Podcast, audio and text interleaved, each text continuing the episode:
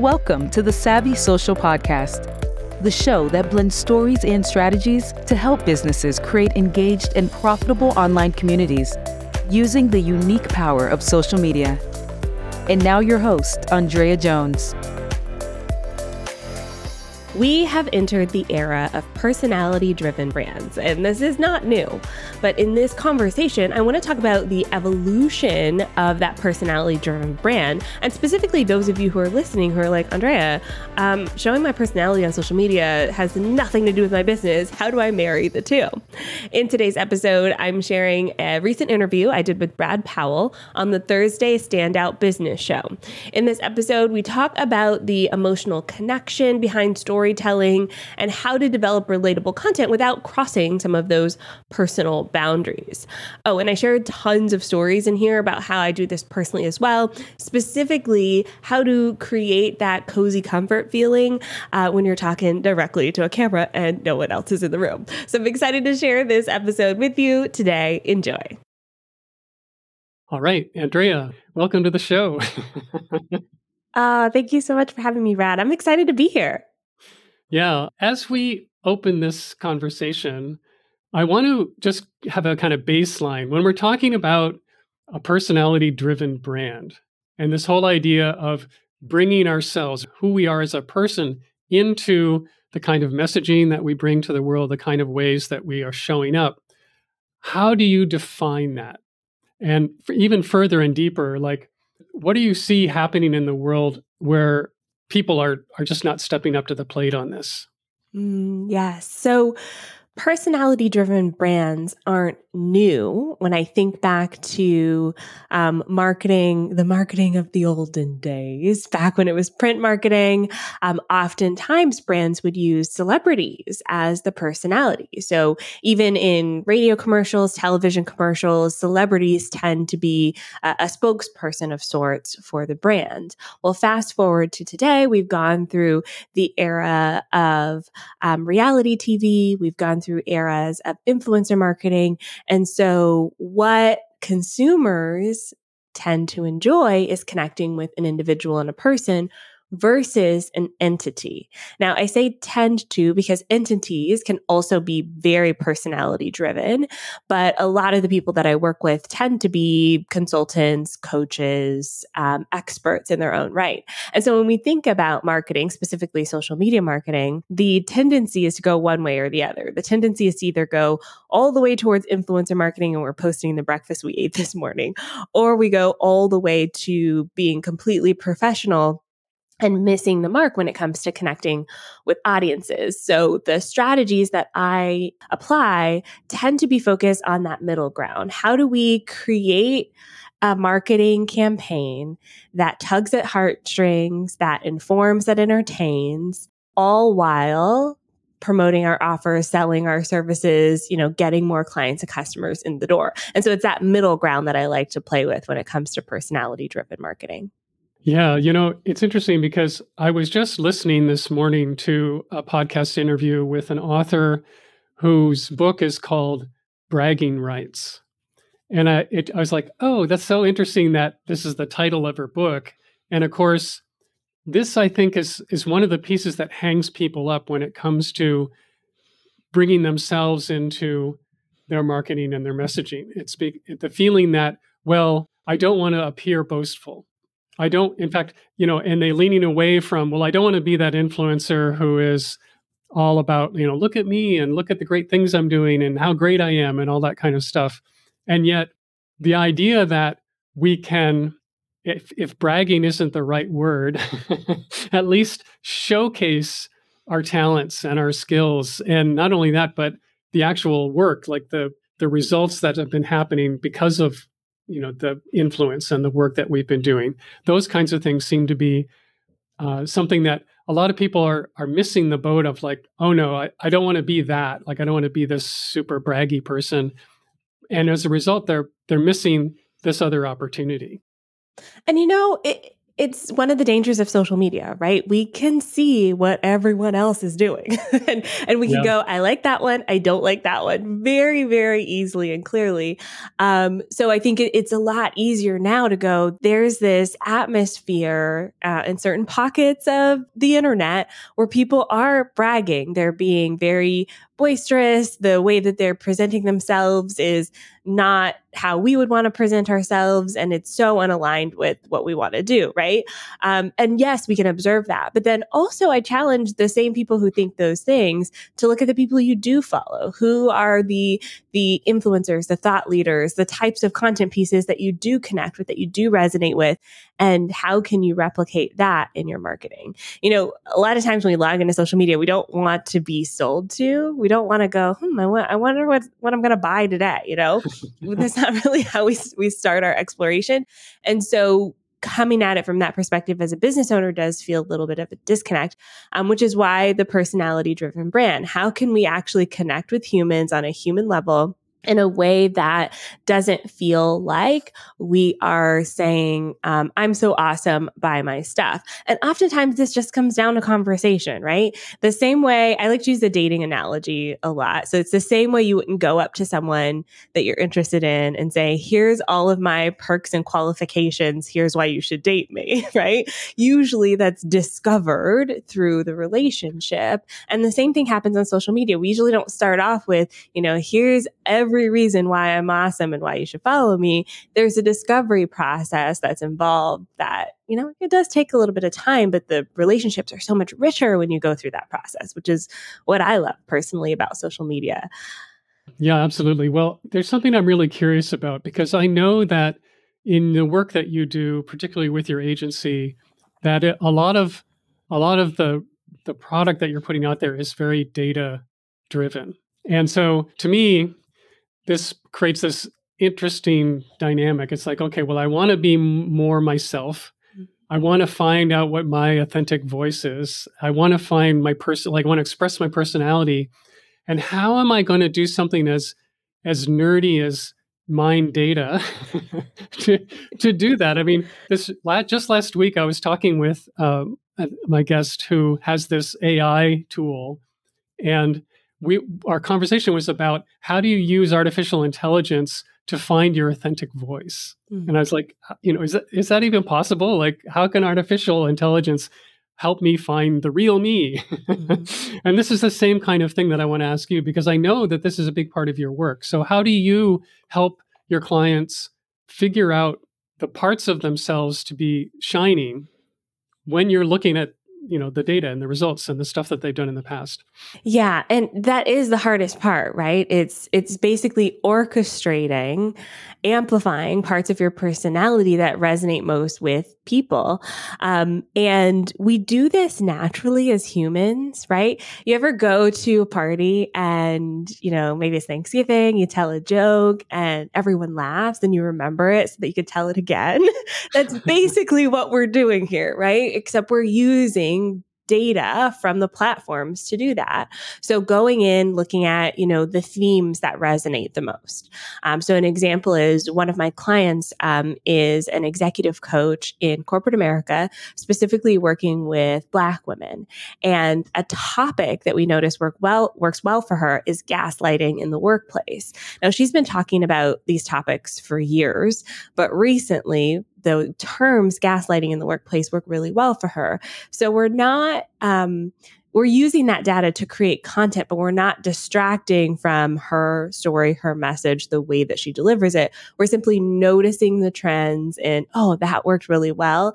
Let's do that again. And let's try it maybe a different way, use a different hook, use a different call to action, use it in, with a different story. Um, so that's how we apply data to the, the personality piece. Some of it, though, is X factor. Like, some people just attract more people to them than others. And so having kind of like a third party person or A I, I have not explored that quite yet. I'm very curious. But having a third party person go, oh, here's the angles that work really well for you. Here's what really resonated with you. Here's what works for me, is a great way to have that reflected back to you. And that's basically what we're doing with social media through likes and comments and shares. We get public feedback every time we post something. So the process, while it can be tedious, um, once you start getting going with posting, you definitely can start to see trends in topics, trends in um, styles of presentation, and trends in um, how people take action on your content. Yeah, that's so interesting. The trending part, I think, is something that, again, a lot of people miss a trick on. You know, when people think about trends, they're thinking about, I don't know, the the song that's popular on TikTok. Yeah. And then they'll, and they, and they tend to, rather than doing something that stands out, they'll tend to copy the styling, you know, so they have a, a, a song that's the trending song, and then they'll have captions on their reel and they'll be pointing to the thing, yeah. Which is okay. Like, those things could work for you, but I don't know that they're necessarily uh, particularly personality driven. You know? Yeah. And this is where I love to draw the line between strategy and tactic. So to me, strategy is kind of the overarching way that you approach your marketing. So for example, for me, I am definitely a video person. I am a talker. I have a podcast, YouTube videos. That's what I do. I've been doing it for over a decade. Um, I'm not really a writer. So if there is a strategy that I'm going to apply, it's probably going to be video. The tactics and how I deploy that strategy, it could be TikTok, it could be Instagram Reels, you know, it could be all sorts of things. Um, those are all tactics that kind of align under the strategy. So where trending content tends to come in is it, it's a tactic. And some of those tactics do work, some don't, but you want to make sure it's aligned with your overall strategy. So if dancing and pointing is part of it, then go for it. If that aligns with your strategy, absolutely. Most of my clients, that's that's not for them. For me, I cannot do a lip sync video to save my life. I, I mean, I could, I've tried it because my job is to explore all of that. Um, but it, it's it's not my ministry. So, you know, some of those things, while they do work for people and while they can catch on, um, for example, one of our clients who's a relationship coach, Um, went viral on TikTok doing a simple lip sync video. It was aligned with her strategy. The the message was aligned. It fit with her brand. It got over two million views. And that wow. worked for her. It's not going to work the same for everyone. Um, so this is where like that line between strategy and tactics is super important, and understanding where trends relate to you personally. Yeah. Well, you know, you could challenge that client to a lip sync battle. I would lose. Just see what happens. I would definitely lose. Oh, that's too funny. Well, that's, uh, yeah, I mean, right, exactly. I mean, don't lean into the stuff where you, this is the thing that you are most comfortable doing. Like, if this is the thing. And I, I, I often talk with people about, you know, I mean, my work is all about helping people get on camera and do video. And most people have at least a healthy level of discomfort when it comes to facing the camera. They're just like, I don't know if that's for me or not. And it's just a matter of putting the context of, well, what do you like doing? You know, do you like sitting across the table from a ca- at a cafe with someone and talking with just one person? Well, if you do, if you like that, if if that's for you, there are ways to replicate that in an on-camera experience that will make you feel that same level of comfort when you're speaking, you know, for example. And so I want to talk about a little bit, you know, we're talking about social media as if it's this single block. And of course it's not. It's like this many-armed animal that each arm is quite distinctive and different. And so tell me a little bit about your way of helping guide clients through the social media choices that are myriad, in terms of they want to be the face of their brand and they want to be showcasing the things that they believe in and the things that they stand for, and, and all of that kind of stuff. And yet they're wondering, well, where should I be? Mm-hmm. And how do you help them make that kind of choice? Yeah. And it is complex. As you mentioned, there are so many options when it comes to social media. Most people have a preference already. So that's typically where I start. So for instance, if you are on Facebook frequently, you enjoy the platform, you love it, and I say, oh, you have to be on Instagram, and you go join Instagram and you don't like it, no matter how much I say it's good for you, you're not going to use it because I've it feels like eating your vegetables, right? Yeah. So for a lot of my clients, I start with their preferences. What, where do you like to spend time already? Most of the major platforms have so many, like such a wide variety of audiences and pockets of audiences, we typically can work within those parameters. So preference is first. The second thing I do like to take into consideration is delivery method. So some of my clients are writers. They like long form content, or maybe they're just, they like to think through their, their written work a lot more, and they kind of tense up when it comes to video content. Um, so we'll take that into consideration. It's another preference. Um, and then lastly, I would look at things like um, where their audience spends time. So if you are a consultant, for example, working with other business owners and you prefer written content, I'm probably going to recommend LinkedIn to you because there's a, a wide variety of people that you can connect with on that platform. If, on the other hand, you prefer video content and maybe you work with um, photographers and you coach them through starting their business, I may recommend Instagram for you because that there's a large segment of that audience there. So there's a lot of factors that play into it. Um, I actually have a free resource on this too. Uh, I don't know if I'm supposed to share a link. Go for or it. Not. Share oh. it. Yeah. Okay.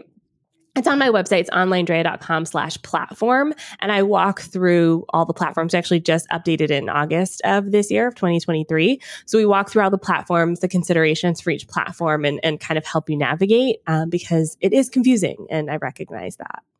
Great. All right. Well, I'll make sure that links to that are in the show notes so people can go and grab it. That sounds great.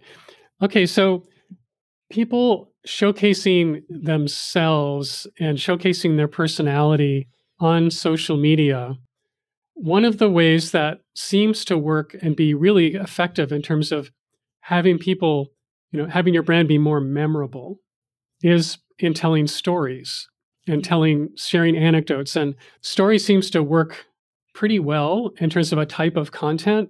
And so how do you help and guide your clients in terms of collecting and choosing the kinds of stories that they want to be telling? Yes. And this is a skill that needs to be developed.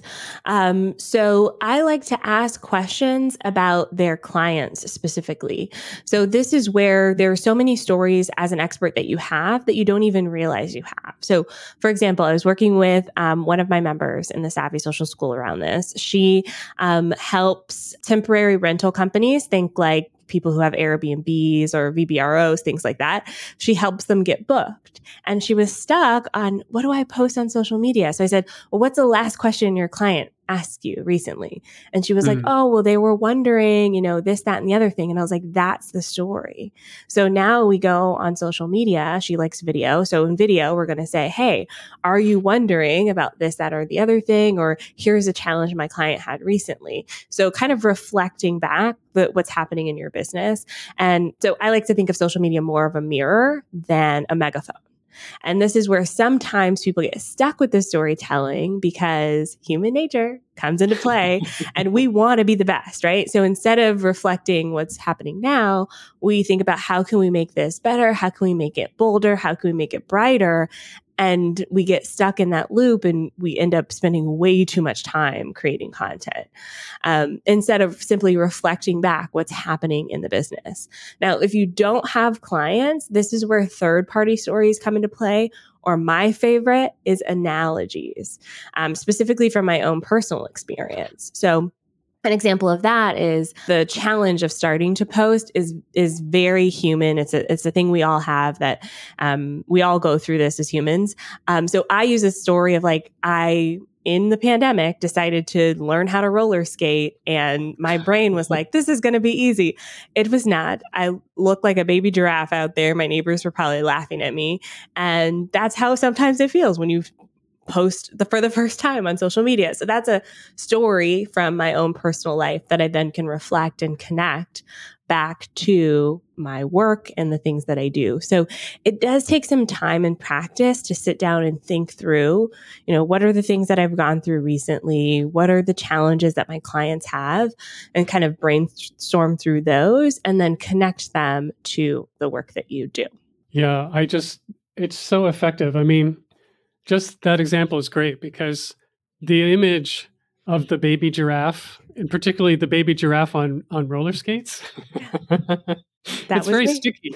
It's, yeah, right. You know, and it's like, well, we all know what that looks like. And or if we've ever been on roller skates ourselves, we know what it feels like. We can actually literally feel it. And that's that's the part where, especially when you're doing anecdotes, I think why it works so well, because it transfers not only the the image, but actually the emotional content, like the feeling of, oh no, I'm on rollerblades and I can't I can't stand up. and and we get that, like we embody that, which which makes it like, and we can just carry that with us. Like that's the part, you know, you could go through, here's my, you know, list of ten things to remember, and people will remember maybe two of them, but they're going to remember the baby giraffe. Yes. Yep.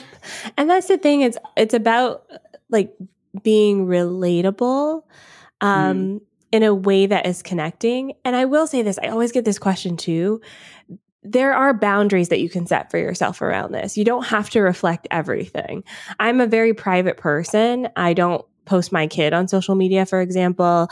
If I'm traveling, y'all will never know. Um, so I'm I'm like a very private person, and I still can share stories about things like roller skates or how I'm a, terrified of spiders, because those don't feel like I'm oversharing. So some of this too is kind of figuring out your boundaries, and sometimes you got to push the boundaries to figure them out. I come from a YouTube background. I used to share everything uh, my entire life on YouTube. Um, and then I had to figure out where my boundaries were. And so s- some of these stories that you think about, that you come up with, not all of them can turn into social media content. You can figure out what you feel comfortable sharing and what you don't. Yeah, this is this is probably a really good note for us to close on, because we're just getting towards the end of our time. Like we just barely scratched the surface on this. If you have some inspiring thing for someone who's thinking, well, yeah, I really want to lean into creating more of a personality-driven brand for myself, what would you care to share with that person? Yes. So I talked about how it takes time to come up with these stories. And one of my favorite exercises to do with this is all about feelings. And and Brad, you mentioned this as well, uh, because as humans, we do connect on a feelings basis first before we start analyzing the facts. So this exercise is very simple. On a piece of paper, on one side, write before, and on the other side, write after. You can fold it in half, draw a line. Um, And start going through the feelings that your potential clients or current clients and customers are feeling around your products and your offers. So to come up with something like the baby giraffe, I think about the complete discomfort of creating a video for the first time or writing a caption for the first time. And so that's a feeling, that the very visceral feeling that people have. Um, so set a timer, give yourself thirty minutes to an hour, and go through those feelings first. And that will really help inform the stories that you tell and and help you tie them back into your offers. Um, so before and after feelings. I love the after feelings as well.